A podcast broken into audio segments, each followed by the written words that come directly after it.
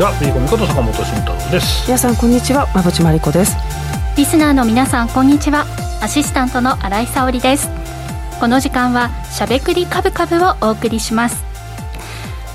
さて、うん、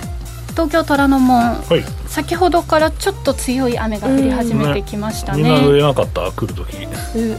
来る時濡れませんでした。濡れました。濡れましたね。湿気でもうああもうやばいよね。俺もめっちゃやばい感じ私もです。3人とも髪の毛。ややいつもよりはシャワシャな感じで、はい、みんなアイロンが出てきてんだろうちゃんととかもちろんアイロンなんだけどダメだよね。あんまり意味がないんですよ。意外と意外とそうなんですよ湿気に勝てるアイロンとかどっか開発してくれないですか、ね、ヘアビューロンは相当まともだと思うけど。ヘアビューロンってあるじゃないですか。知らない。知らない。一番高いのセブンディーで7万ぐらいする何何なんで私知らない うちうち娘から買わされましたよ5万のやつそんなの買ってくれるパパ欲しかった。円ぐらいですよ。そうです。使ってんだけどでもそれ超おすすめ。後から紹介しますあじゃあお待ちしてます。あげないけどね。絶対にあげないと。えっと私たち2人分で14万円ぐらいなので。高い方考えね湿気の季節ちょっといろんな悩みが出てきますけれどもね。ちょっとこの番組の美容番長のアドバイスをもとに馬内さんなんだけどねいやいや坂本さんに教えていただきましょう全然ない。はい。ということことで、まあ、足元も滑りやすいですので皆様ね、これから帰宅時間ということで。買うかもな。はい、お気をつけ買うかも滑りやすいんで注意してね。怖い怖いこと言わないでくださいよ。なんとか今日踏みとどまったようなねはい、感じがしました、はい、なのでこの後じっくり伺っていきたいと思います、さてこの番組はラジオでの放送に加えて YouTube ライブでも同時配信をしています。ラジオ日経のしゃべくりカブカブの番組サイトからご覧いただけますのでぜひアクセスしてみてくださいまた坂本さんや馬淵さんへのご質問やメッセージなど皆様からの YouTube へのコメントもお待ちしております。しゃべくりカブカブ番組 YouTube チャンネルへの登録も合わせてお願いします。ここで番組からお詫びがございます。先週のこの番組内で放送しました書籍プレゼントのお知らせの中で説明が不足している部分がございました。今回の書籍プレゼントについては、書籍の販売、企画、進行を担当している一般社団法人資産運用コンシェルジュとプレゼント商品を提供する一般社団法人マネーアカデミーが共同で実施するもので、プレゼントの申し込み先も一般社団法人マネーアカデミーが運営するサイトで行うものでした。申し込み先に関する説明不足等お詫びして訂正させていただきます。なお、こちらの書籍プレゼントは現在は休止中です。昨日までにですね、これお申し込みいただいた書籍ですね、まあ、こちらは責任持って発送させていただきますので、えー、お手元に到着するまでお待ちくださいと、えー、いうことで、またね、次のプレゼント企画も準備してますので、えー、告知をお待ちいただきたいと思います。それでは番組を進めていきましょう。この番組は、岡三証券の提供、ファンディーノの制作協力でお送りします。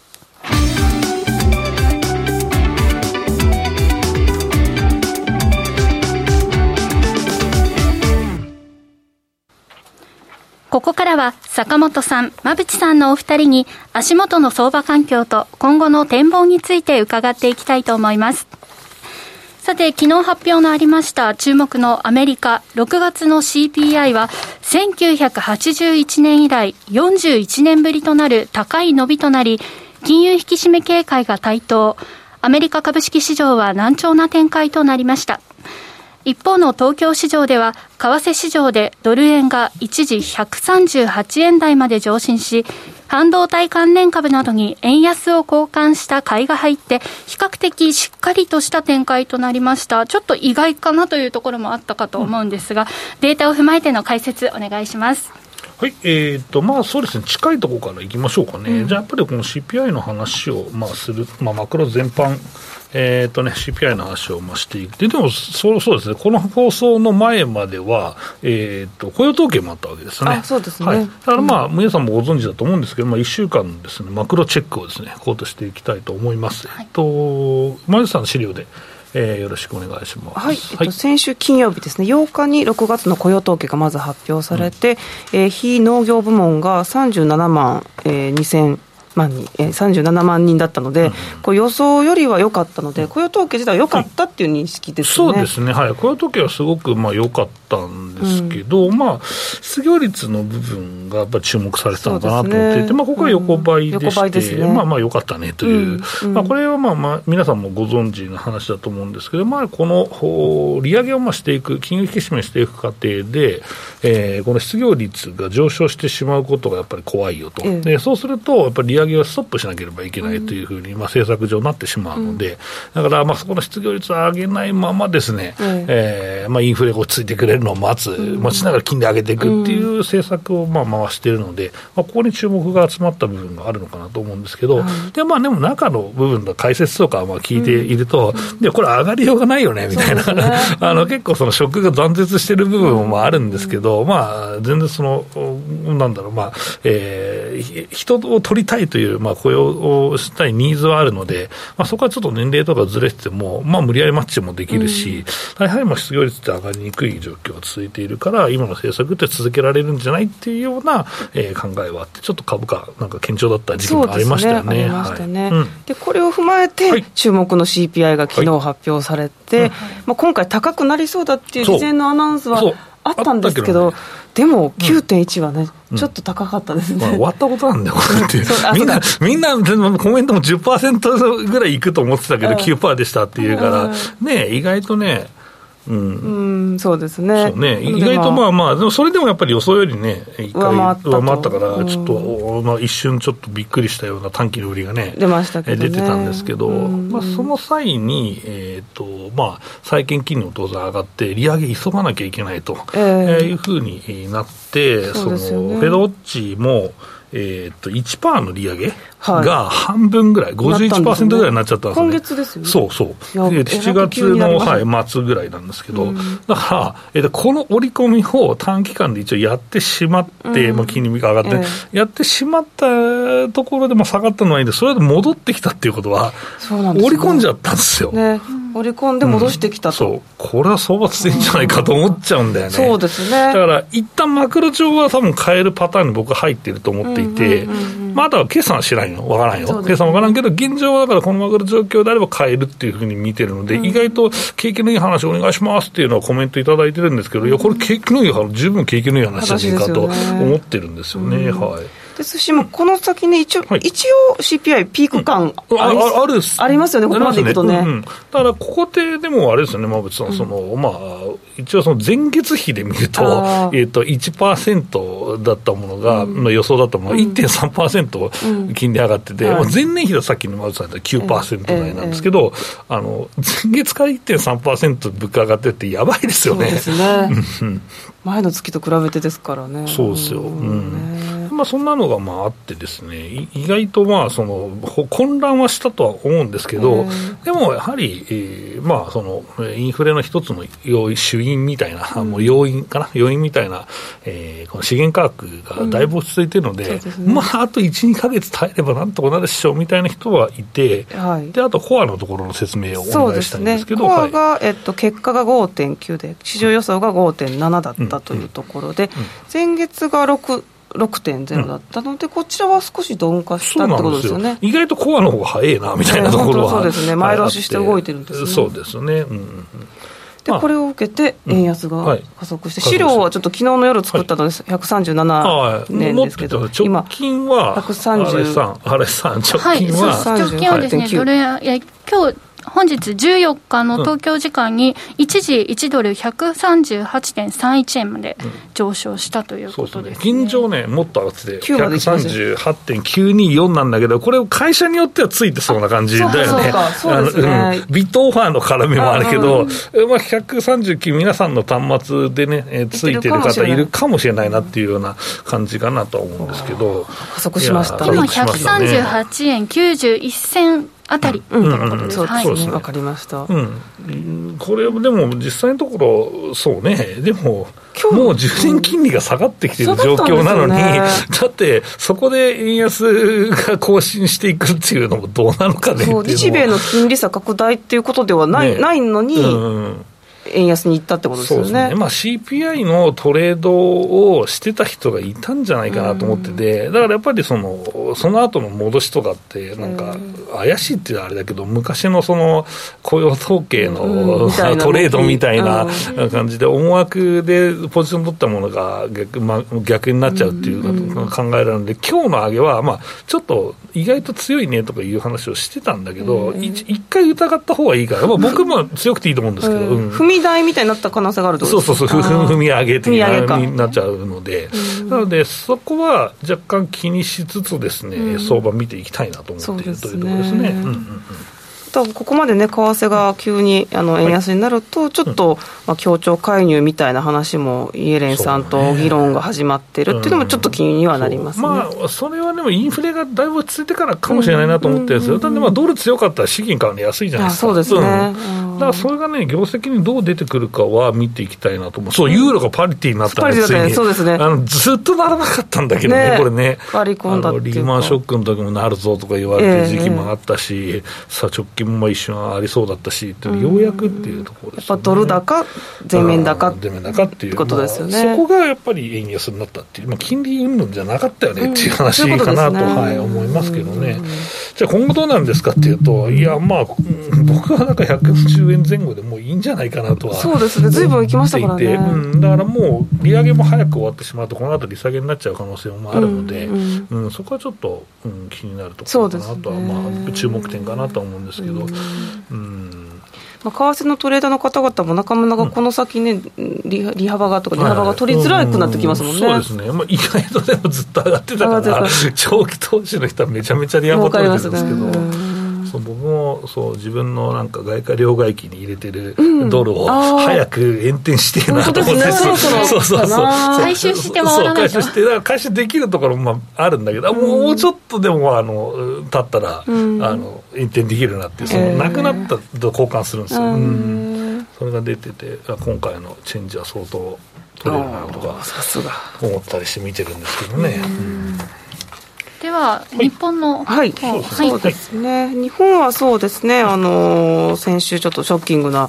あの報道がありながら、参院選に向かうという中で、参院選後の日経平均は比較的、まあ、堅調と、今日のね、円安も受けて、結構、はい、あの底底堅い動きになりました、ね、参院選後はやっぱり、ご祝儀的な、まあ、会が入って、まあ、安倍さんがちょっと暗殺されてしまったというのもあったんですけど、その同情票なのか分かんないですけど、まあ、まあ、一応、与党圧勝という形だったんですけどね。でもまあ実際、それも1日で終わった感がちょっと嫌だったじゃないですか、そうそうそうそう、で次の日、なんかすごい下がった、寄り付きから弱かったんですよ、あだから1日でご祝儀終わりなのかとか思って、もご祝儀って言い方もなんかあんまりよろしくないんだけど、そうそこがちょっとありましたよね、まあ、でも基本的に長期政権は株式市場で好まれるっていうのは歴史的にそうなんですよね。はい。まあ、ただ、岸田さんの政策についてはかなりね、えーと、投資家厳しい目線で見てますからね。そうですね、岸田のミクスそう、まあ、何をやるかまだ分からんので、はい、あと確かあれだ今日今日さ、うん、あなんかあるんだよね、そうですね、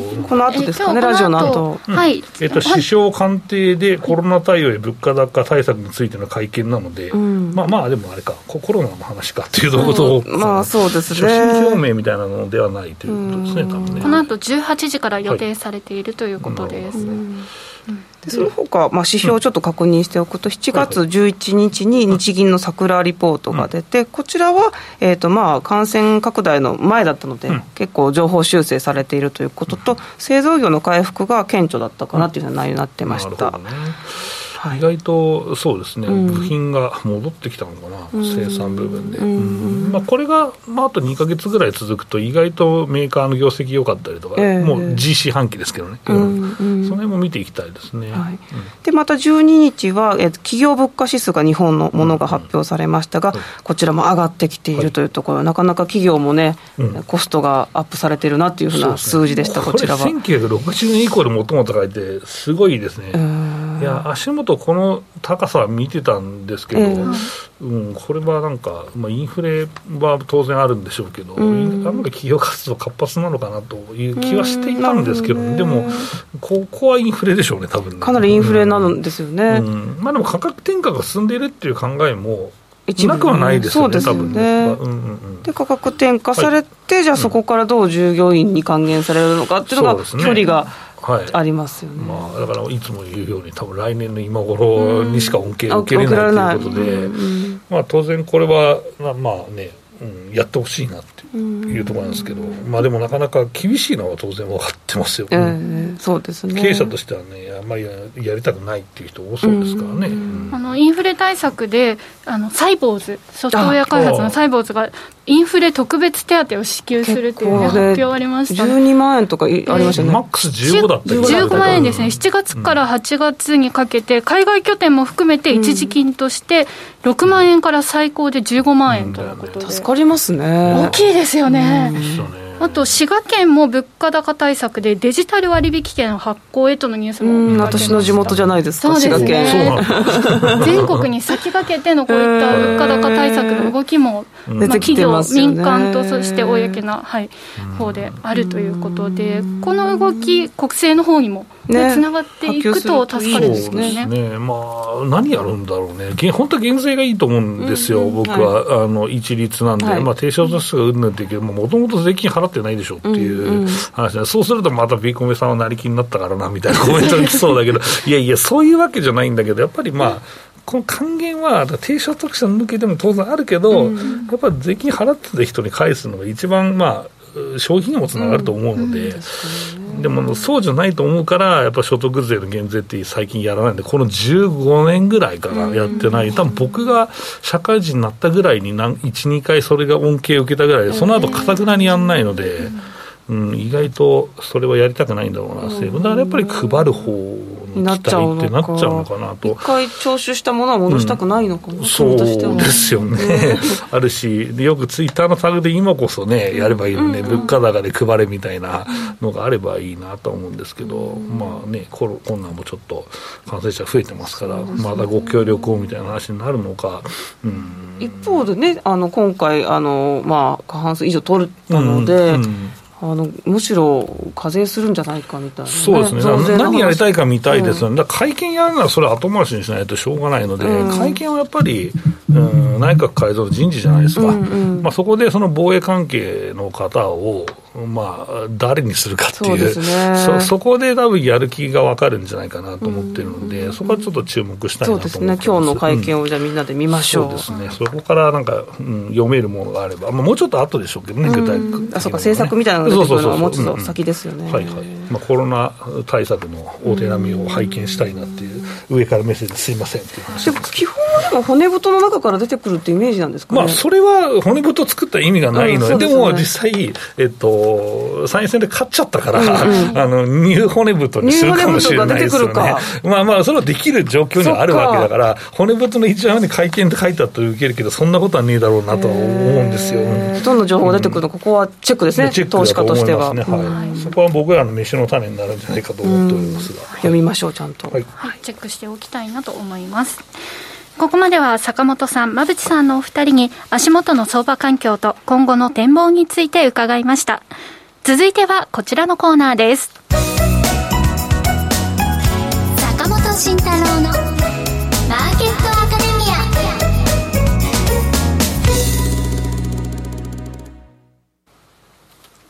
このコーナーでは投資をぐっと有利に株価指数 CFD の活用などを含めて投資のポイントについて坂本さんに教えていただきます。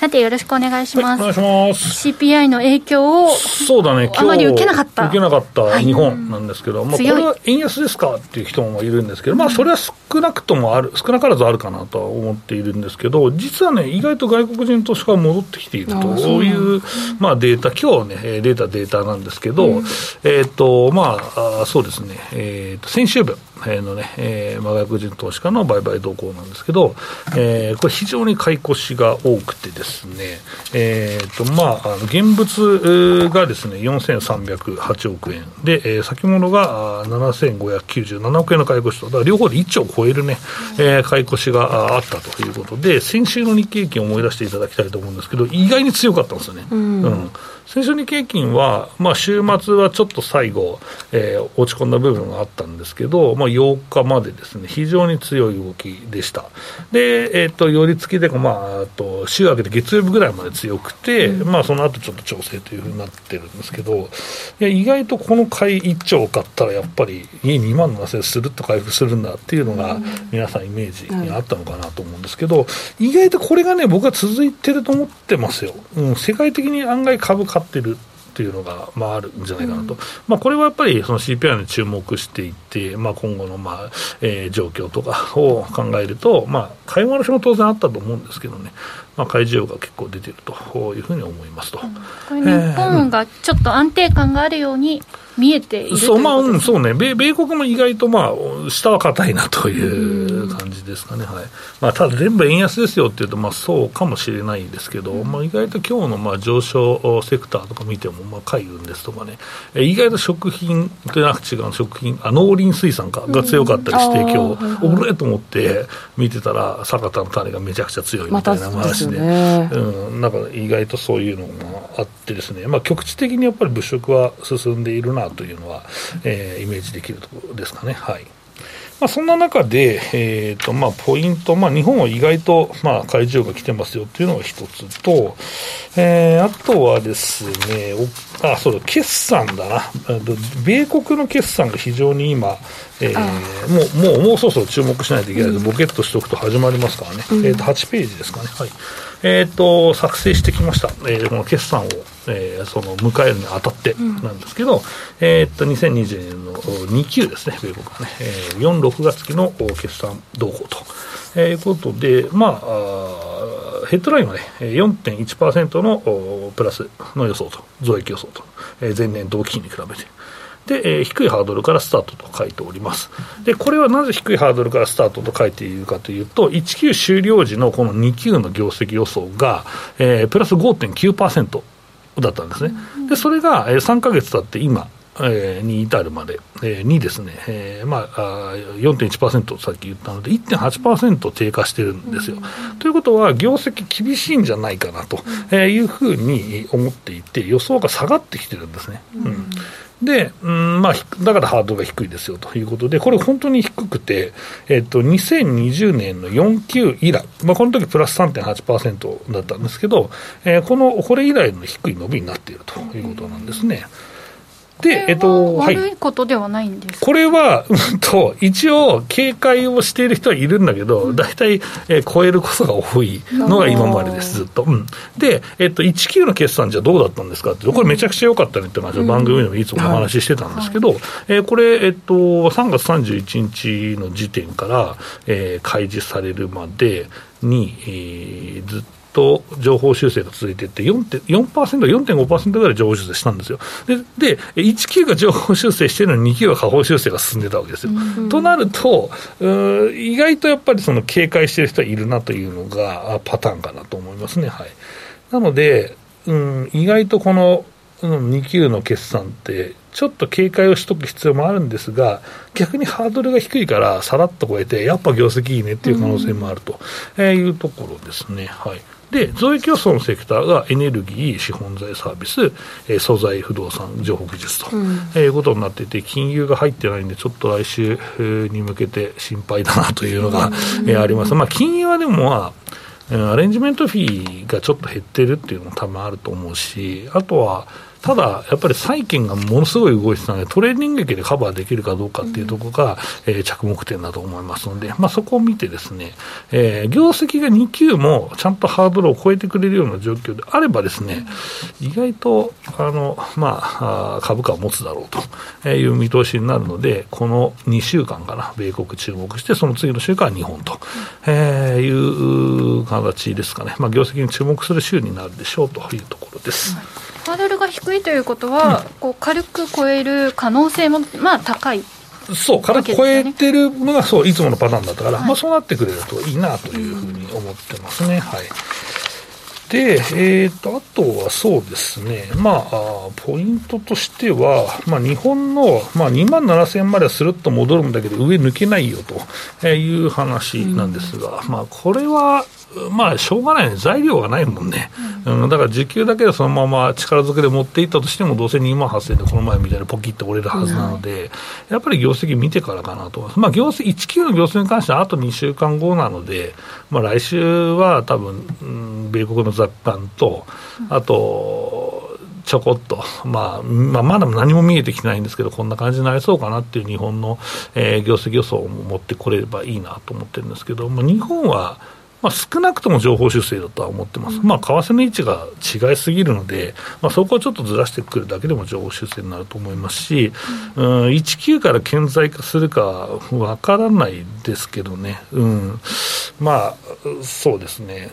円安が効いてるかどうかっていう、まあ、この J カーブ効果っていつも言ってるんですけど、この、えー、円安は本当にこれ、国益なんですかっていう人はいるんです。輸出企業に対しては国益だと思いますよ、もう皆さんの生活は結構ね、コストがあるんで、うん、あの国益の国じゃなくて、あのあの国はあの厳しい方の国ですね、あの国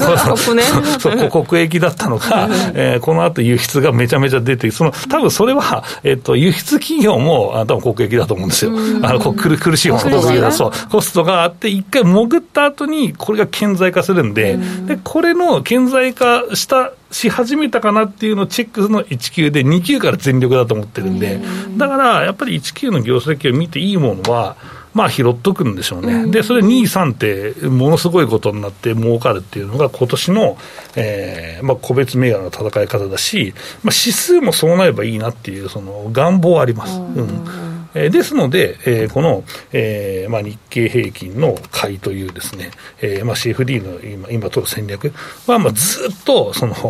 えー、鞘がこれ1ページ見ていただきたいんですけど鞘がね出てるところを、えー、このニューヨークダウショートして、えー、日経平均をロングしましょうと、うん、えー、そして、えー、このクリック株365は、えー、これ配当金がもらえますので日本の配当金をもらってキャリーも取りながらですね、えー、鞘を取りましょうというですね、まあ、美しいトレード。これ次のページジも、えー、拡大したものがあるんですけど、えー、この鞘が、えー、縮まればですね、まあ、利益と、えー、いう形になって、まあ、4000ポイントぐらいうまくやれば獲得できたというような、えー、パターンだったんですけど、これを、えー、次、じゃあこれまた開くでしょうっていうことで、うん、えー、日経平均ショートの、えー、ニューヨークダウをロングにすると。そうすると、開けば儲かるんだけれども、うん、あ儲かる可能性が高いんだけれども、えー、これはね、えー、あまりよよろしくないんですね、やっぱりそのキャリーが、まあそのえー、配当を払わなきゃいけなくなってしまう。ん。で、日経平均売ることによってね、だからまああまり今よろしくないし、実際、開いたとこだけ行く方が、なんか信頼感あるじゃないですか、このチャート見ると、はい、上でとりあえず頑張っといて、で、えー、まあそのレバレッジあんまりかけてなければ、まあ、さらにちょっと上にいたら難品して、戻ったら外してっていうこともできるわけだから、だからまあ、一応、その信頼感が、まあ、これもずぶっていった場合は、やっぱすごい損するので、なないかなと僕は思ってるんですよ。だから今、有望なストラテジーは、やはり PR が安い、そして円安の J カーブ効果が出てくる、日経平均最大期は輸出給が多いというのも含めて、えー、だし、円で取引できると。いうのも、まあ、当然円だからね、うん、えー、ある、まあ、クリックカオさんの号の日経平均を、えー、買いと、で9月まで持ってれば配当も出るしと、まあ、9月までに売っちゃう人もいるかもしれないですけどね。うん、うん、だからまあ、実際、まあ、水準はだから2万7000円下で買ってっていうところかなと思いますけどね。閉じ切らなくても十分取れるパターンもあるんですもんね。うん、そう。だからもう、ここはもう、鞘は一旦やめようと。まあ、鞘取りは本当にね、なんだ安心感あるよね。だって結局、売りと買い両方持ってるわけだから、でそれが例えば、なんだろう、同じ銘柄だったら結局、全く収支動かないわけじゃないですか。そうそれ何回もやったことある。そう、あれでしょ、だから原油とかを買って、でその原油が実際、あのまあ、下がってくると、やべえなと思って、でそれで、買いを実際入れるわけですよね。で、新しくポジション取るわけですよ。それって上がっても下がっても結局、プラスにならないっていう。いつまでも解消できなくて、えいやってやったら、それが見立てが間違ってて逆に触れるっていうね、ことをやったことがあります。一緒なんだよね、結局ね。苦しいことに、じ、まあ、なりにくいというか、うん、まあ、想定的にはね、ね。はい、ということで、まあ、そういった安心感もあるトレードじゃないかなと、まあ、ここからの1週間、まあ、どういう気持ちで過ごしておけばいいですかね。そうですね、だから意外と、このなんかに、妙に強いっていうのは、うん、なんか意外と無視できないなと思っていて、うん、うん、この妙な強さは、意外と続くとしたら、するっと2万7000円超えてしまう可能性があるので、うん、これはだから、全く無視はできんなっていうのはあるなというところで、僕は思ってますけど、なんか気持ち悪い、だ大体こういうその、うんまあ、指数、指標が出た後に大きく下がって、するって戻してくるときっていうのは、あーっていう、そのまま、そのままその V 字にあーってしばらくなっちゃうパターンが多いし、買ってた人は、多分ここ、リグはずなんですよ。うん、なんか、だめだと思って買ってたんだけど、買いが好きだからさ、俺みたいな人が絶対いるんだけど、はい、絶対皆さんこれ聞いてる人いるでしょ。俺か、ここ買っちゃだめだと思うんだけど、ポジション取れたいし、売りはないねって。で、なんかだめだと思ったけど買ったんだけど、なんか儲かったみたいな人がいて、でそういったらすぐ理由わけですよ。で、えー、で、もうシップはこんなんだからショートだろうと思って、一瞬下がって、おっしゃーと思って戻しきれなかった人って、おかしいだろ、おかしいだろ、おかしいだろってずっとチャート見ながら思ってるはずなんだよ。認めきれないですね。そうそうそう、見抜けないの、見抜けないまま行くから、まあ、さらに売りまして、さらに担がれてっていうのが出てきて、じゃあ、買い主体ってじゃあ何なんですかっていうと、うん、んまあ、そうね。まあ一旦これで CPI は今後落ち着くんじゃないかという悪材料じゃないけど、出尽くしなんじゃないかっていうのもあるし、まあ、ただ、逆に、まあ、そうじゃない考えでいうと、まあ、決算前だから買い戻しておくかっていうのもあるかもしれんし、で、決算が悪かったらもう一回売ればいいやっていう人もいるかもしれないから、まあ、ここは、うん、やっぱりイベントまたぎの投資だった可能性もある。ただし、日本は先週の、えー、買いは1兆の円を超える、えー、原先合わせた買い越しだったよというのは、やはり忘れてはならないことだと思うので、だからそこを基本ベースに考える、で今週も強かったから、あこの動き続いてるんだと思ったら、やっぱり週末にかけて買ってくる可能性もあるはずなので、僕は、うんまあ、意外と買い目線で見てるっていうのが結論。目線は買いで。目線は買いでおるので、やっぱりその意外とショートは危ないし、うん、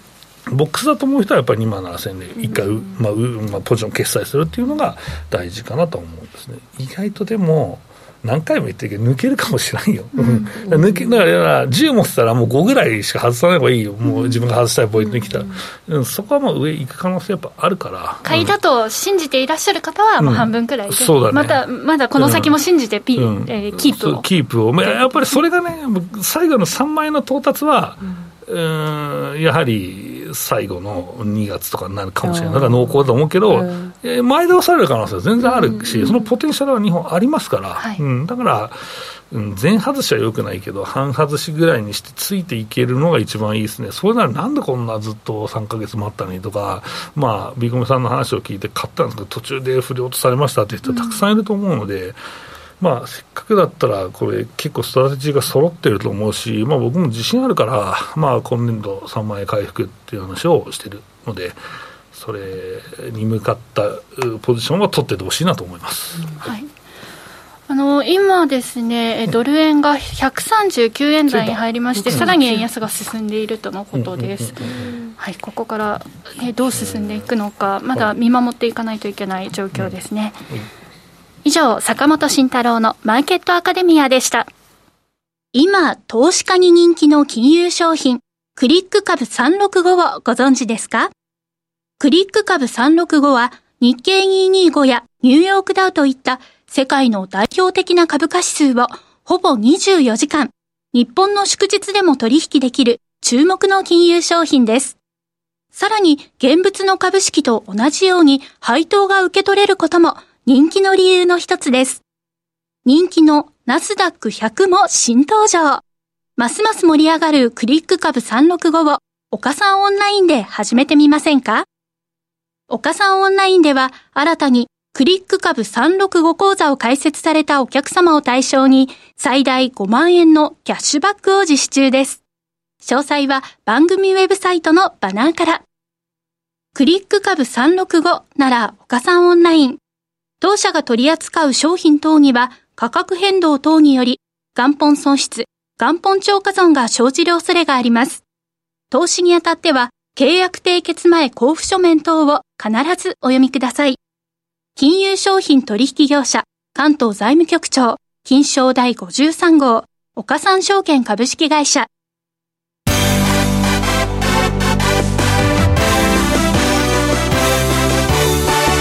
馬淵真理子の10分で教えて、ベンチャー社長。このコーナーでは、これからの日本で活躍を期待される起業家、ベンチャー企業の社長に焦点を当てていきます。これからの成長企業のキーワードが分かれば、投資の視点としてもきっと役立つはずです。今日は株式投資型クラウドファンディング最大手のファンディーノで紹介しているベンチャー企業、株式会社ロジカエデュケーション代表取締役 CEO 関愛さんにご出演いただきます。それではここからは馬淵さんよろしくお願いします。お願いします。よろしくお願いします。関さんは北海道の士幌町という田舎町で育ち、まあ、不景気の真っ只中ということもあって、まあ、貧しい少年時代を過ごされていました。そこで少しでも家計を助けるために働くことを決意してプログラミングを学ばれています19歳で独立行政法人情報処理推進機構から天才プログラマー、スーパークリエイターに認定されて、現在はプログラミング教育のフランチャイズを展開されています。えー、詳しく伺ってもよろしいですか、どんなビジネスなんでしょうか？あはい、ありがとうございます。あの弊社、プログラミング教材、まあ、学習教材の開発と提供ですね、そして、えっと、教室のフランチャイズ事業というのをやっている教育系のベンチャーになります。で、まあ、あの、ロジカ式というブランド名でやっておりまして、えー、そちらのプログラミング教室の方は、まあ、小、えっ、ー、と、小学生とか、えー、高校生ぐらいまでですね、体系的にプログラミングを学べる、まあ、独自の教室ということでやらせていただいております。はい。で、まあ、私自身はあの19歳の時に一応その独立行政法人の情報処理推進機構というところから、まあ、天才プログラマースーパークリエイターという認定を受けて天才 ちょっとあの自分で言うの恥ずかしいんですけど、はい、そうですねそちらの経験をまあ踏まえてってことですね、そうですね、うん、はい、そういった、まあ、あの認定もそうですし、うん、まあ、あと私自身はもともと15年ぐらいずっと社会人研修であのプログラマーを育てるっていうような研修とまあ、社会人教育も兼ねてですね、一緒にそういったことをやってまして、まあ、あの結構大手の企業さんで1500人ぐらいの現役 SE とかプログラムを育ててきたという実績があります。今、日本が置かれているこのプロミナプログラミング教育っていうのは、どのようなまあ状況なのかっていうのを教えていただきたいと思います。お願いします。はい、ありがとうございます。まあ、あの皆さんももうあの肌で感じておられると思うんですけれど、やっぱ目まぐるしい勢いでコンピューターとかですね、AI とかロボットというのが活躍する時代にあのなっています。で、まあ、そういった状況もあるので、結局、その国内の IT 人材ですね、そういったまあプログラマーとかエンジニアの、えーまあ、需要に対して供給が全く追いつかないという状態が、え出てきてまして、まあ、数年後にはもう何十万人という規模で不足するというふうに言われています。まあ、そういったところで国も今ちょっと急務というかですね、うん、IT 人材の育成が急務であるというふうに考えて、まあ、プログラミング教育を始めているという背景があります。うん日本ではまあ2020年から一応小学校でですね、プログラミング教育というのが必修化になりまして、まあ、さらにまあその勢いが加速して、まあ、2025年から今度大学入試に、まあ、情報っていう科目がもう新設されて、もう国語数数学と同じ基礎教科の一つとしてそれが入ってくるんです、困ったな。そうですね。はい、世代のギャップがね。そうですね。からまあ今の高校1年生はもうおそらくほとんどの人がその入試でプログラミングできないといけないっていうような状態になってます。はい。そんな教育も進化してるんですね。ねそうですね。はい。あのこのカリキュラムにはどんな特徴があるんですか？あ、はい。そうですね。あの私たちが独自に開発しているあのカリキュラムなんですけれども、もともとまああの私自身も独学でプログラミングを学んだときに、うん、まあ、実際これまでにあるプログラミングの教本とかテキストってすごく分かりにくいなっていうものがあったり、なかなかこう実際ちゃんとプログラミングスキルが身につきにくいなと感じる部分もあったので、まあ、オリジナルの、えー、ドリル式の教材みたいなものを開発しています。うんなので、えの結構書き込み式のドリルが中心になって授業を進めていって、で与えられた課題をパソコンで子どもたちがプログラミングして解いていくみたいな。まあ、そういったあのカリキュラムになっているので、まあ、結構そこがですね普通のあの他のプログラミング教室さんでテキストがあってそれをなんか、ま、丸写ししていくようなものが多いんですけれども。丸暗記ってことですか？丸暗記というか実際にその書いてあるコードみたいなのを実際にコンピューター上で入力して丸写しして、で実行してみるみたいなことが多いんですけど、あんまりそれって子どものなんか考える力を鍛えることにはなってなくて、ね、ただのコピーになってしまうので、はい、私たちもっとその考える力を鍛えるっていうところにフォーカスして、まあ、自分で考えて答えを導き出さないといけないような教材っていうのを作ってる、はい、感じになりますね。プログラミングって考えて導くものなんですね。そうそうなんですよ。やっぱりあの、まあ、コンピューターとかに、まあ、命令とか指示を出して、まあ、命令書を書いてそれをコンピューターにそのまま実行させるみたいなイメージですかね、はい、子どもたちがこういうことをこのカリキュラムを学ぶとプログラミングの技術だけじゃなくて、こうなんて言うんでしょうね。頑張る力みたいなものもつきそうですよね。そうなんですよね。本当に。なのであの私たちロジカ式は特にそのプログラミング教育ってプログラミングを学ぶことが目的じゃなくてそれをただ単になんかツールとして使っていて、目的はなんか立派な社会人を育てようっていうところが目的で。まあ、その手段としてプログラミングを学ばせるっていう。でそういうことをあのやっていくと、やっぱその非認知的能力って言われる、まあ、点数化できない能力ですよね。まあ、例えばあの将来の夢をとかビジョンを持ってしっかりそれをこう追い求めていく力とか、まあ、諦めないでやり続ける力とか、まあ、さっき言った考え抜く力とかですね、であと実際あのプログラミングやるとコミュニケーション能力とかにも実は大きく影響を及ぼしたりするのでそういう伝える力とかですねそういうものも育っていくというのがうちの特徴になってます。本当にロジカ式ですかねって書いてる方がいらっしゃいます。ありがとうございます。ロジカ式でございます、はい、なんか総合的に人間が育ちそうですね、カリキュラムすね、ロジカ式って関さんが考えられた。あそうですね。一応私たちの、はい、オリジナルの、かなり定着しているんですね。はい、そうなんですねこれは今、どんなところに今、導入されてるんですか？あそうですね、はい、今あの、プログラミング教室としては、大体そのフランチャイズとしてやっているのが40教室ぐらい、あの全国にありまして、あとはあの最近ですと、パソコン教室、子ども向けパソコン教室のバレッドキッズさんというところと組んで、まあ、そこが140教室ぐらいあるんですけど、そこがあの全面的にうちのカリキュラムを導入していただいたりしているので、まあ、結構全国的に広くあの学んでいただける。ような形になってます。すね、あとはあのやっぱり小学校への教材提供ですね、はい、はい、まあ、2020年から必修化になりましたけど、やっぱその学校で学ぶ教材がないというところがあったので、まあ、ここはあの結構 NEC さんとかと提携させていただいてですね、まあ、あの NEC さん NEC さんのタブレット端末とかと一緒に学校にこう導入させていただいたりしているので、まあ、今大体60地域ぐらいの教育委員会さんで採用していただいて、まあ、46万人分ぐらいの児童のあの教材として、はい、ご提供しています。こんなに広がってるんですね。ね。ロジカ式で育ってくる方がどんどんこれから生まれてくるってことですよね。増えるとねいいなと思いますね。なんかあの大人の私も含め、もう大人もやった方が良さそうなコミュニケーション能力とか、課題解決力とか、はい、考える力 ちょっと足りてない気がする。えー大人も通ってもいいんですか、これって。あそうですね。あの、まあ、基本的に私たちのフランチャイズの方では子ども向けのものをメインでやってるんですけれども、うんはい、やっぱり大人の方があの学ぶ需要っていうのもたくさん非常にありますので、うん、今、そういった大人向けの教材とかも、もともと私たち社会人研修で教えていたので、ね、まあ、教材はあるので、それをあとはこう、えー、大人の方に提供できるような仕組みを今、作っているところではありますね。はい今後も大学入試で導入されるということで、そのあたりのサポートとかも検討されてるんですか？もちろんそうですね。やっぱりあの大学入試になると、今度、その情報っていう科目がね、1科目追加されるわけですけど、やっぱりその学校でも塾予備校とかでも、全然教えられる、まあ、教材もないし、先生もいないっていう状況ですので、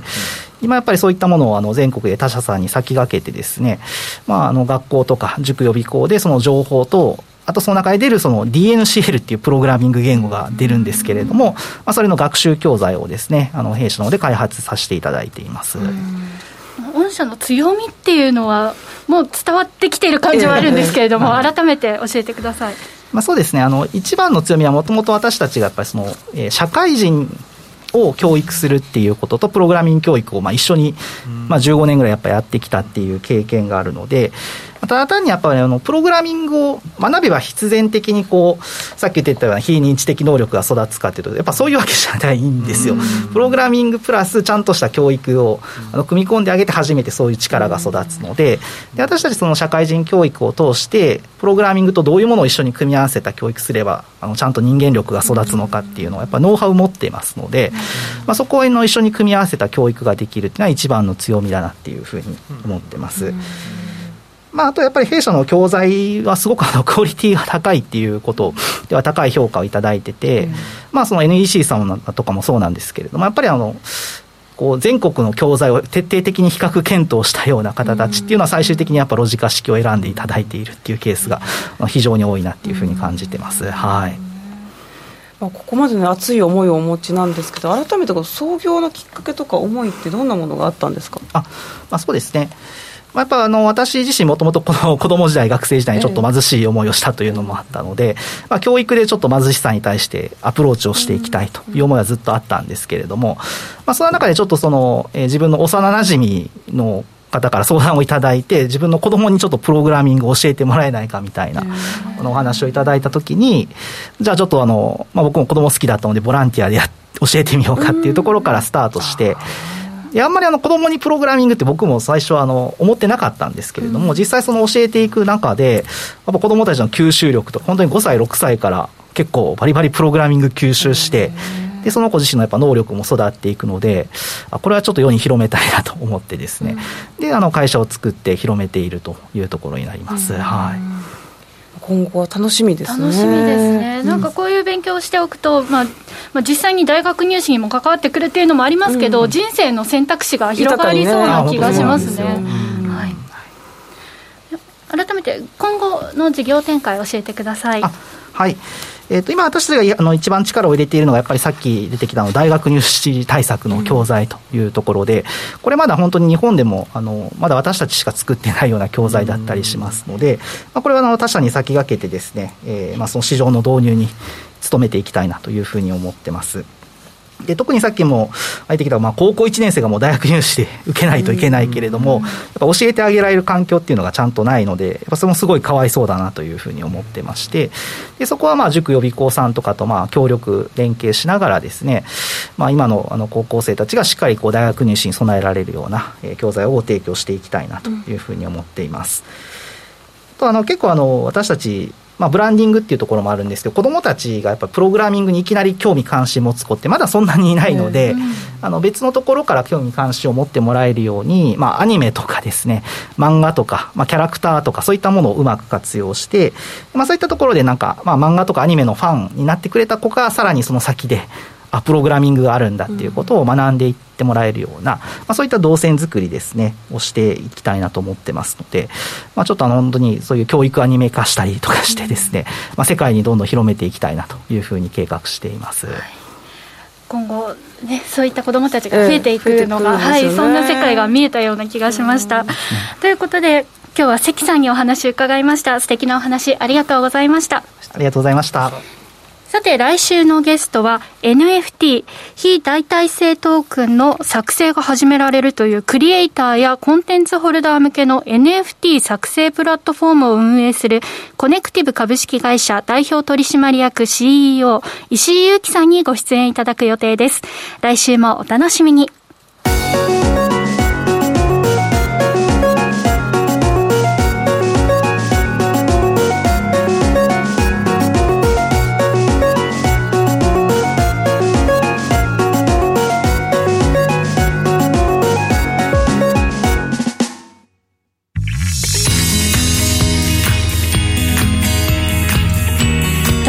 作ろう。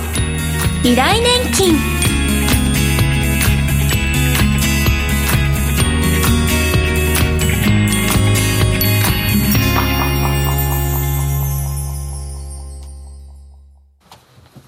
ここからは先週からスタートしました新コーナー投資で作ろう未来年金です。このコーナーは豊かな未来を送るためにリタイア後を見据えた資産形成についての考え方や注目ポイントを坂本さんならではの視点で解説していきます。さて坂本さん、はい、今週はどういったことにスポットを当てたお話でしょうか？そうですね、まあ、そもそも論はやっぱり最初も始まったばっかりなんでしていこうかなと思うんですけど、はい、まあ、運用ってしなきゃいけないんですかっていう話。はい、そうお金をある程度持ってたら、うん、もうそれを黙って持ってるだけでもいいんじゃない、うん、っていう話ですよね。だし、まあ、あんまりお金ある程度持ってない人も増やしてえなと思ったりするじゃないですか。うん。はい、でその時に運用って多分誰しも考えることだと思うんですよね、特に昔よりはその情報のアクセスがしやすくなったので、まあ、昔より特に、まあ、運用っていう選択肢っていうのは広がってってると思うんですよ。ネットでも買えますしね。そう。まあこの新井さんもこの、まあ、番組の縁で運用を 志してるわけですけど、ね、運用と言えるのか原油から始めます。いいんですよ。いきなり CFD 始めてさ、はい、ってい。やいいんだよ全然。いきなり CFD いきなり原油から CFD は俺別にね否定はしないよ、だからよくコメントとかね新井さん CFD からやっちゃったんすかみたいなのがすごい書いてあって。なんか扱い的にはギャンブラーみたいな感じで言われることが多いんですけど、いやそんなことないんですからそう。だから CFD を押してる話ではないんだけど、別々否定僕しないよって話なんだけど、だってさ非常に馴染みのある指数で、高いか安いかなんとなく分かるし、あの日経平均、今いくらですかっていうと、結構当ててくるんじゃない、みんな。大体、まあ、1回は耳耳に目にしますもんね。ニュースとかで出るからね、実際。トピックスいかがですかって言うと、いや、意外と答えられねえぞっていうのはあるとは思うんですけど、まあ、そんな馬渕さんに今のトピックス何ポイントですかっていう。確かに何ポイントだ。カッティングしようと思ったから、これをピッて下げたんですけど、そうそう、まあ大体1900ポイント前後ですよね。はい。っていうので、意外と答えられなかった、日経金いくらですかっていうと、2万6600円ぐらいでしょうって、まあいけるんですけどね。だからそういう馴染みのある質で安い時に買って高い時に売るっていうのはなんであかんのかっていうのもあるわけじゃないですか。まあ、レバレッジがかかるから、それを理解してやってほしいというところなわけですけどね、だから別に何か運用しようというので、別に経験が始めても、僕は ECFD が始めてもいいと思いますけどね、うん、一番馴染みがあるところから始めていいってことなんですね、うん、そうだし、まあ、保証金たくさん入れておけば、賞金、保証金たくさん入れておけば、まあ、配当もらえますからね、うん、別に悪くない投資だとは、まあ、リセットが1年とかちょっとでかかっちゃうけど、でもその分取れ、キャリーは取れますからね。うんっていう話で CFD やりましょうって話じゃないんだよ、これは。そのコーナー終わったんだよ。CFD の話は終わったんだよ。はいまあ、ただ、分かりやすいものとして、ね、そうね、ちょっと導入としてお話しさせていただいたんですけど、なんでじゃあ運用ってしなきゃいけないんですかと、ういう話が出てくるわけですね。あれさん、なんで運用しようと思ったんですか、それから聞こう。皆さん目線かも。うん、1円でも多く。先週ダメって言われたんですけど1円でも増えたらいいな。あだから少ない手持ちがちょっと金融の絡みの仕事に触れたから、はい、ちょっと運用もかんじゃないかみたいなのがちょっとあったねっていう、動かさないことには、うん、なんかね上がりも下がりもしないので、うん、まずは入ることが大事なのかなと思いました、はい、ですね。でまあそういう方も多分いると思うしまあよくね長い話で言うと老後その資産形成どうすんのっていう話が出てきて、まあ、もうこれ古い話になりますけど、老後2000万円問題とかね、ありますけど、まあ、あの2000万円問題っていうのは何ぞやっていうと、まあ、一回ちょっと次のページに行っていただいて、あの、まあ、年金が月5万不足するんですよ、普通に働いてると。はいはいで、えー、不足するんだけど、えー、このね、えー、不足した分ですね、えーまあ、95歳ぐらいまで生きる人が25%ぐらいいると、うん、えー、いうふうなその形になっているわけなので、まあ、実際ですね、えー、この25%、の人がですね、えー、95歳まで生きていると、えー、なると、2000万足んないよという話になるわけですね。で、戻していただいて、えー、とあとは、まあ、さっき新井さんが言ったみたいなですね、うん、えー、その家計の話ですね。はい。えー、家計のその助け、えー、はちょっとでもお金欲しいよという方が、うん、まあ、運用を志すと、えー、いうところもあるでしょう。えー、だからよくある、まあ、ちょっとかっこいいけど、その、2人で共働きしてます、はい、でお金に働いてもらったら3人で働いてもらえるじゃないですかっていう考え方はよく言うけどかっこよすぎるよねそれね。かっこいいですね。お金お金、まあ、そんな勝手に働いてくれても、うん、まあ、そんなにはなんだろうな、まあ、インカムだけ、まあ、まあ、持ってたらもらえるお金っていうのはそんなに多くないよっていうのがあるので、だからすごい元本をぶち込めばね、えー、まあ儲かるわけです。5%でいいやっていう人って、なんか、ええってみんな言うと思うけど、これ10万円の5%だったら5000円ですからね、年間。でも1億円だったら500万もらえるわけだから、だったらもうありがとうございますっていう、まあ、俺より稼いでいただいてありがとうございましたけど、その元手がないやんっていう話になるので、なかなかこれも難しいよねと。えー、いう、まあ、話になってくるわけですけど、あとは、うんと、コメントにも、えー、書いてるんですけど、うん、えー、この1980年代定期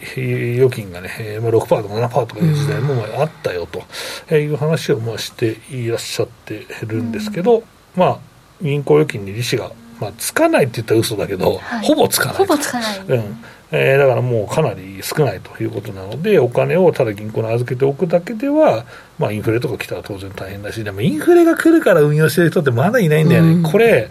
僕思うんだけど、インフレになったなって実感ができて、まあ、仮にこれ、ハイパーインフレに近いような、年間まあ日本で5%とか、物価上がるような形になると、もう殺到すると思うよ、もう証券会社めっちゃ殺到して、もう大川さん証券で口座開けますみたいなパターンになると思うんだけど、それはね、ないよね。うん。で実際、インフレには、まあ、株は一応最終的には強いと言われて一回そのちょっと落ちた後にやっぱりそのインフレ率でハイパーインフレした時は上に一応パフォーマンスあるというのが他国でも出てますからね、うん、給料はすぐ上がらないですからね、坂本さんおっしゃってるそうなんですよ、給料すぐ上がらないから、うん、やっぱりその運、あとそれ守るために運用するんだよね、お金を、だからもう円の価値がどんどんなくなってるから、外貨にするのも一つだし、まあ、運用するのも一つだしっていう、まあまあ、株価も一つだしと、ういうのがあって、まあ、ちょっと導入をさせていただいたんですけど、13ページ行っていただいて、えー、っとこのですね資産運用っていうのは、なぜしなきゃいけないのという話があるわけですね。うんで、まあ、新井さんは、ちょっと儲かり大会やりてんだよっていう、ちょっとなんか儲かりそうな情報をゲットしたからやりてんだよみたいな話だったじゃないですか。はい、で、じゃあ逆に今まで新井さんやらなかった理由って何なんですか？なんかちょっと怖いなっていうのと、う。ん、なんかなくなっちゃうんじゃないかなと、入れたお金が。はい。逆にこう下がったりしたら、うん、全く分かってなかったんですけど、うん、なんか少なくなってしまう可能性があるのかなっていうところが怖くて、うん、あとはものすごくこう勉強を毎日しないと、こう乗り出してはいけない分野なのかなって思ってました。なるほど。えーと、逆にじゃあやってる人って、まあ、近く遠くにいたわけじゃないですか、はい、その人の印象ってどうなんですかっていう。あなんか旅行に行ったり、なんか余裕がありそうだなっていう気持ちはありました。あの同年代の子でも、うん、コツコツ積み立ててるっていう子が、あの私の周りにはまあ何人かいたんですけど、なんか安定感があるなと思ってました。はい。だってみんな。聞いてる人に意味のない質問しちゃったんだけど。でもなんか精神的な支えになってるのかなっていうのはなんとなくの印象でありましたね。だそうです、皆さん。私の意見でいいのかな？でもそんな本当にあの20代の頃から周りでやってるこの印象はそういう感じでしたね。逆になんかそればっかり見てて近寄りがたい印象ですとか言われたらめっちゃなんか、言われたらどうしようかなってドキドキしたんだけど。そう。一緒にご飯食べててね、ずっと株価をチェックされて。いるでしょ、絶対。それうわーとか言って、下がってると超機嫌悪くなってる人がいるよね。あれよくないよね。機嫌悪くなるは嫌ですね。いや、いるいる、機嫌悪くなる。そう。ずっと下打ちしてる人とか、ありえねえだろうとか思う。めっちゃ多い。ね。そう。まあ仕方ないですよね。今となっては私もわかりますよ。そうそう。わかります。気持ちが。で、えっと、まあそんな感じで、まあ、大体結構この5つぐらい、えー、まあ聞くとあるんです難しいとか、あと面倒くさいとか、あと時間がないとか、なんとなく怖いとか、まあこういう、なんだろうな、まあ、やらない理由っていうのは、まあ、自分の中で決めてる人がいるし、うちは家訓でやってはいけないんですみたいな、おじいさんが飛ばしてしまいましてみたいなものがあって、いるよね、そでそれは別に、うん、まあ、家訓でやらないっていうのもかもしれないですけどおじいさんの分を取り返すっていう考えにはならない素晴らしい俺そう思わなかった。新井君もなかなかそこは鋭いな。斬新だ。斬新だし思わないねそれね。思わない、うん、そうなんだ。そうおじいさんの敵は俺が取るみたいな、うん、そこまで強い人間がいないね。いないいないね。さすがに1個前の世代は怖いかもしれないけど、うん、孫まで来るとちょっとね、その思いも薄まってるかな。であの親の意思をお前継がんのかみたいな話になるわけですよそうするとね。いや非常におもろい話だなだなと思うんですけどど、いや、でもね、そうだね、だからそこまで強い意志があってやりゃいいんじゃないって言うけど、いや、そこまで逆に強い意志がないと運用ってしちゃいけないんですかって言うんだけど、そうじゃないよねって思うんで、まあ、とりあえずそれは、多分知識がなくて、運用ってどんなものか分かんないんだよねっていうのは、多分大事だと思うので、そこかな。うん。えー、なので、えっと、ここの部分が大事です。で、えっと、そこの大事なのが次のページにあって、えーとまあ、そのまとめでもあるんですけど、えー、この2つの,、ねえー、その手法がありますと、えー、投資にはね、うん、まあ、あのインカムとキャピタルって2つあります、まあ、これ、インカムゲインとキャピタルベインっていう、言うとね、えーまあ、長いから、インカムとキャピタルっていうのをしてるんですけど、まあ、今日はこの2つだけ覚えておきゃいいやとい。うことです。で、えーまあ、次のページにまあ言っていただくと、まあ、インカムっていうのは何ですかっていうと、えー、利子とかね、配当金とか、持ってたらもらえるお金ですよと。えー、いう形ですね。うん、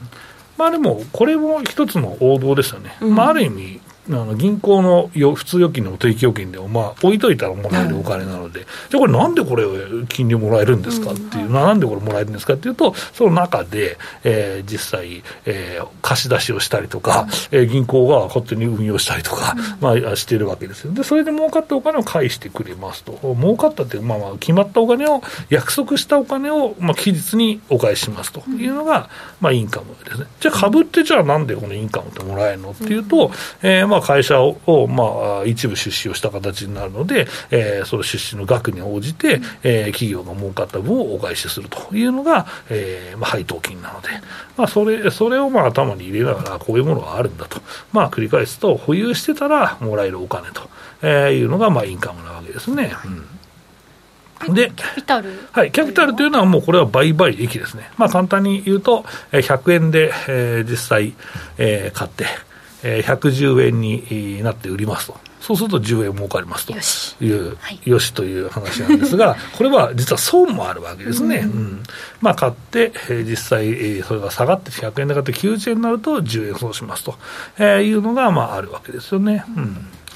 まあここが一つの、まあ、ポイントになるかなと思ってますね。うん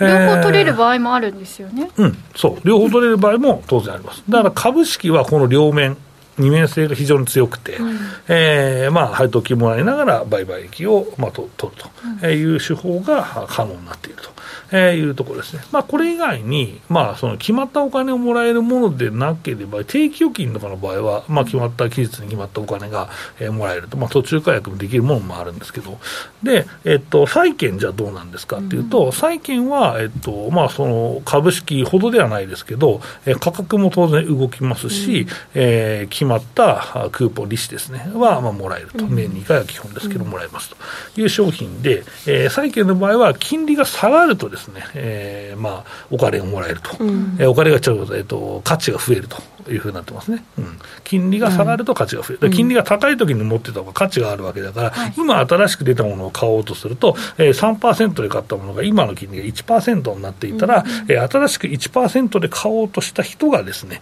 えーまあ、買うんですけど、3%の債券の方がいいなと、えー、固定でそのずっとクーポン、利子がもらえるわけですから、うん。えー、3%いいなと、じゃあ3%の人は今1%なんだから、この差の2%がそのままもらえるような理由だったらいいよみたいな話になるわけですね。うん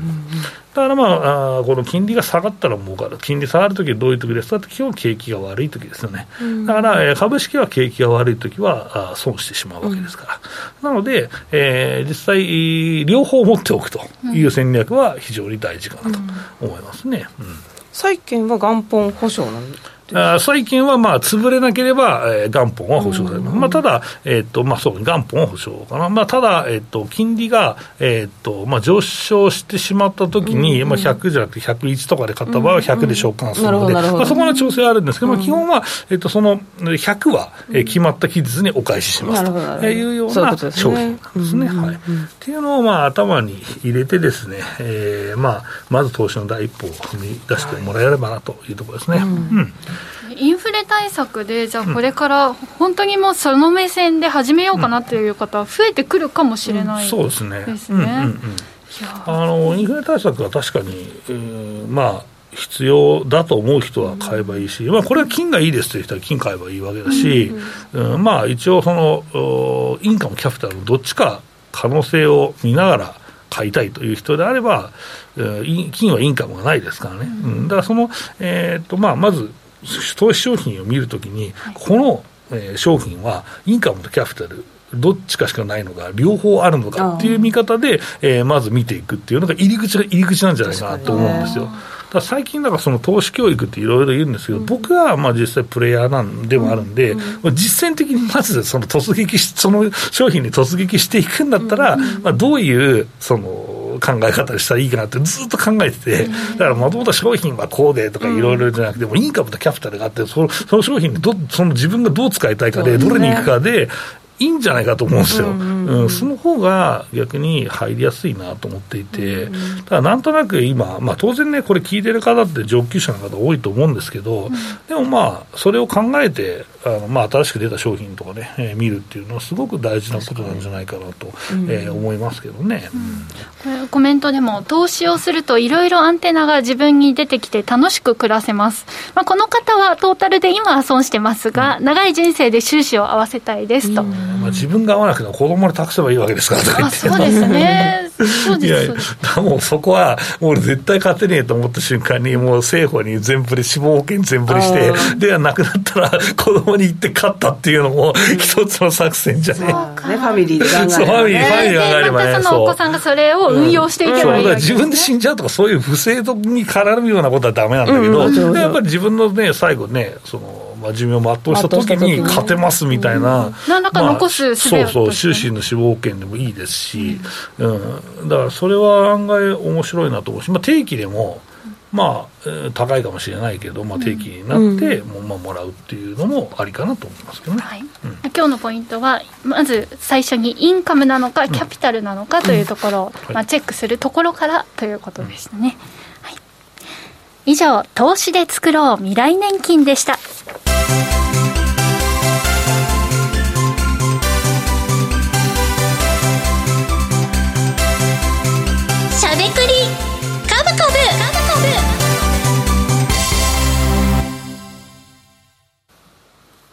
ここからは坂本さん、馬淵さんのお二人が株式投資の肝となる注目セクターや注目銘柄について喋りまくるしゃべくり株株のコーナーです。今日は骨太の方針から見る投資戦略テーマの銘柄、そして円安アフターコロナ銘柄についてしゃべくり株株です。では今週からまず注目銘柄を伺っていくことにしたいと思います。馬渕さんが行こうはい馬渕さん銘柄お願いします。私はですね、えっと、GMO リサーチというマーケティングの、まあ、調査の会社を今日グロス市場で持ってきました、はい、時価総額が67億円で PR が22倍。で GMO 参加でマーケティング調査のプラットフォームを提供しています。でアンケート調査の作成から集計までを一括で受託するものとあとはじあの独自に開発したアンケートプラットフォームが使えるという、こういうふうなものを提供していて、まあ、ここに強みがあるということですね。で、えっと、まあ、この強みなんですけども、調査対象が国内と海外両方にありまして、回答者にポイントを与えるというような形でパネラーを用意してます。で、国内に約2500万人、世界53カ国に6300万人、アジア16カ国に4600万人のパネラーがいて、ここにアンケートを行っていくということですね。こういったもののアンケートを利用している主要取引先が野村総合研究所なので、まあ私たちがね、あの、いろいろデータとかいろんなものを参考にしている元が野村総合研究所多いので、実はその裏側をサポートしている会社なんだということですね。で、注目しています。はい。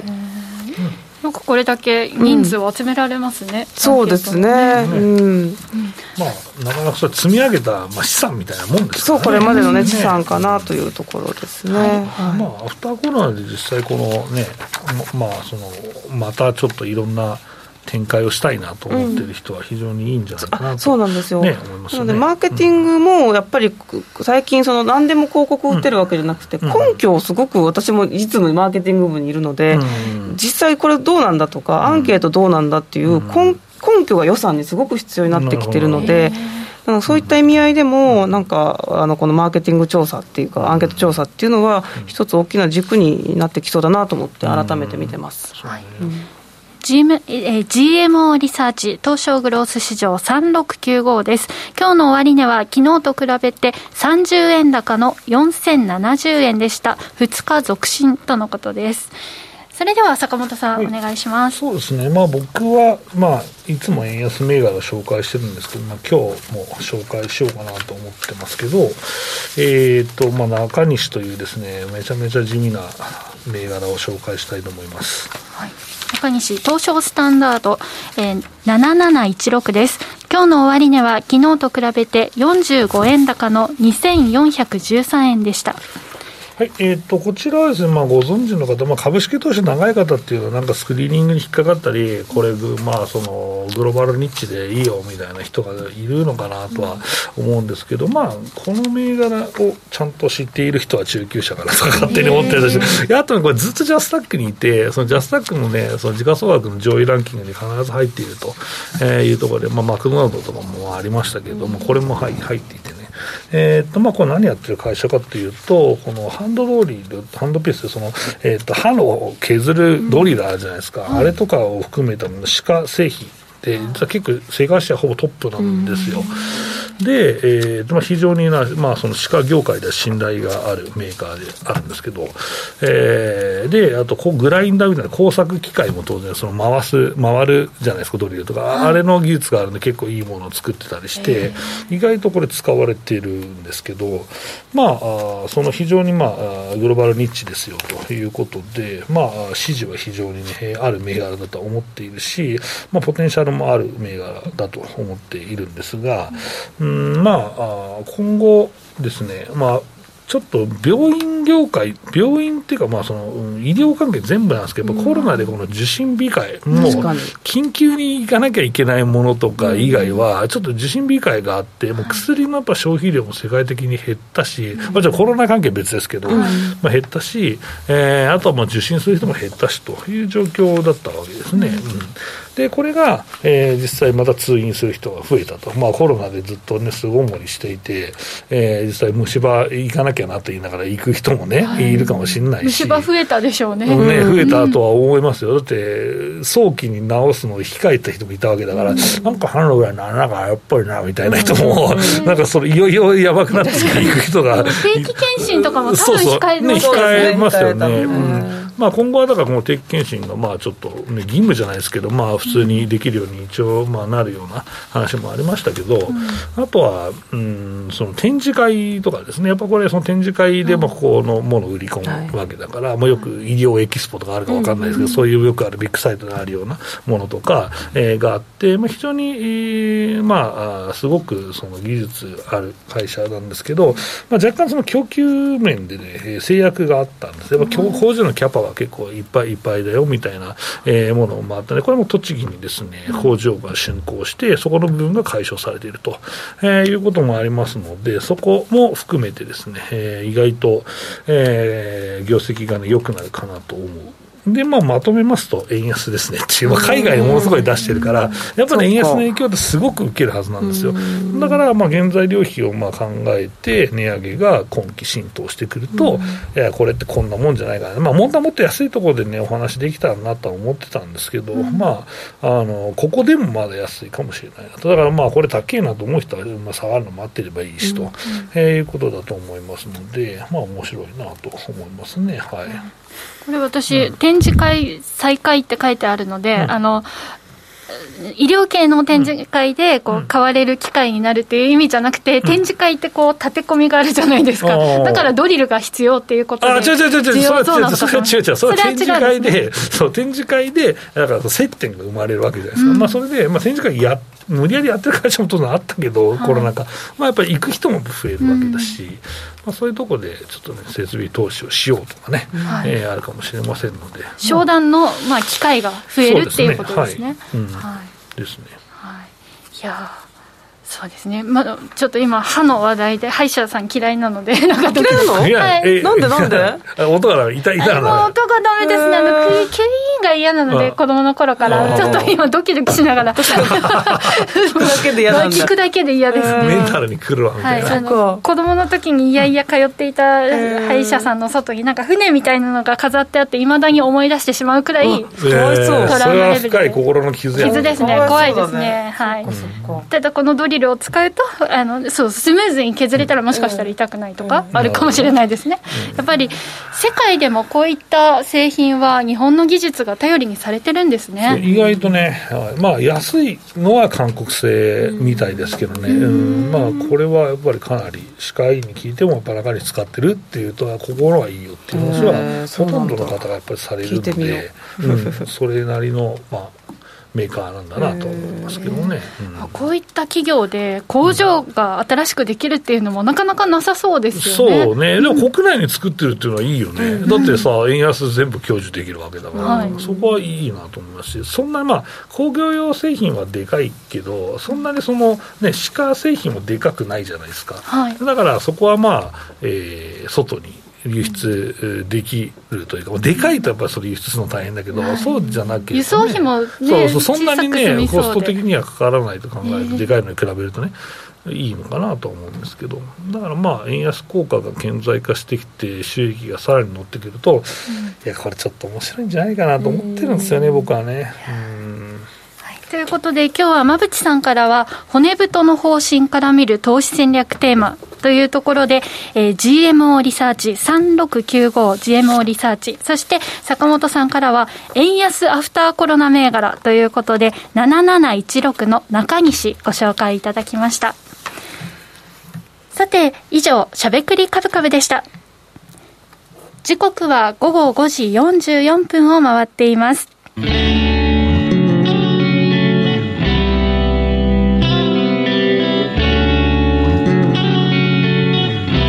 しゃべくり。カブカブ。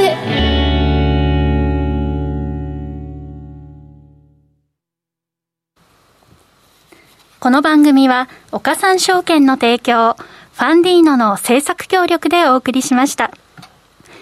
株式 FX をはじめ不動産クラウドファンディングなど投資商品はすべて元本が保証されるものではなくリスクを伴うものです。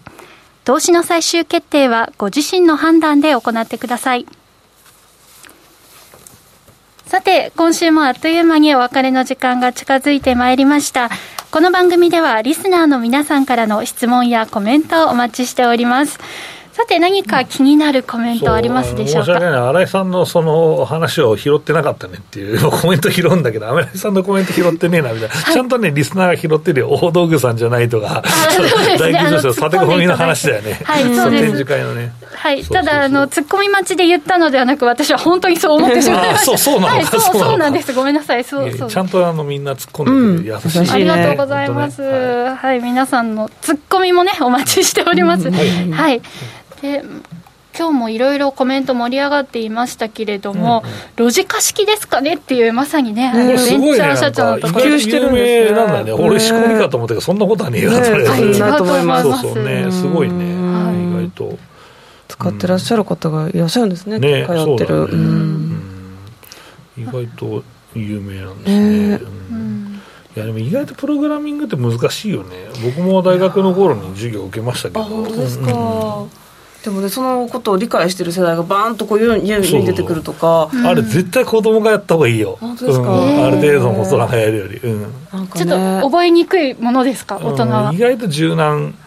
でしょう。やっぱ子供がやる方が、うん、いやなんかだから選挙もいろいろね新しい党が出てきたりとかしてるのを見ると、はい、なんかもうもちろん既既存の政党もそうなんですけど、若い YouTube 見てる層とか、ね、このねプログラミング学んでる層とかがもう5年ぐらいに、成人してくるってなるとなんか時代が変わる、うん、いや時代変わるし、ね、いやだってさでもさよく言うんだけどさ、ね、そう2000年ぐらいねインターネットで普及し始めたじゃないですか、はい、その時仮に今だったら40代50代普通にネット使うじゃないですか、うん、40代50代使った方プラス20歳したら60代、うん、70代でもネット使う時代だから、プログラミング運動ってネットはかなり普及したいねって思ってるんですね、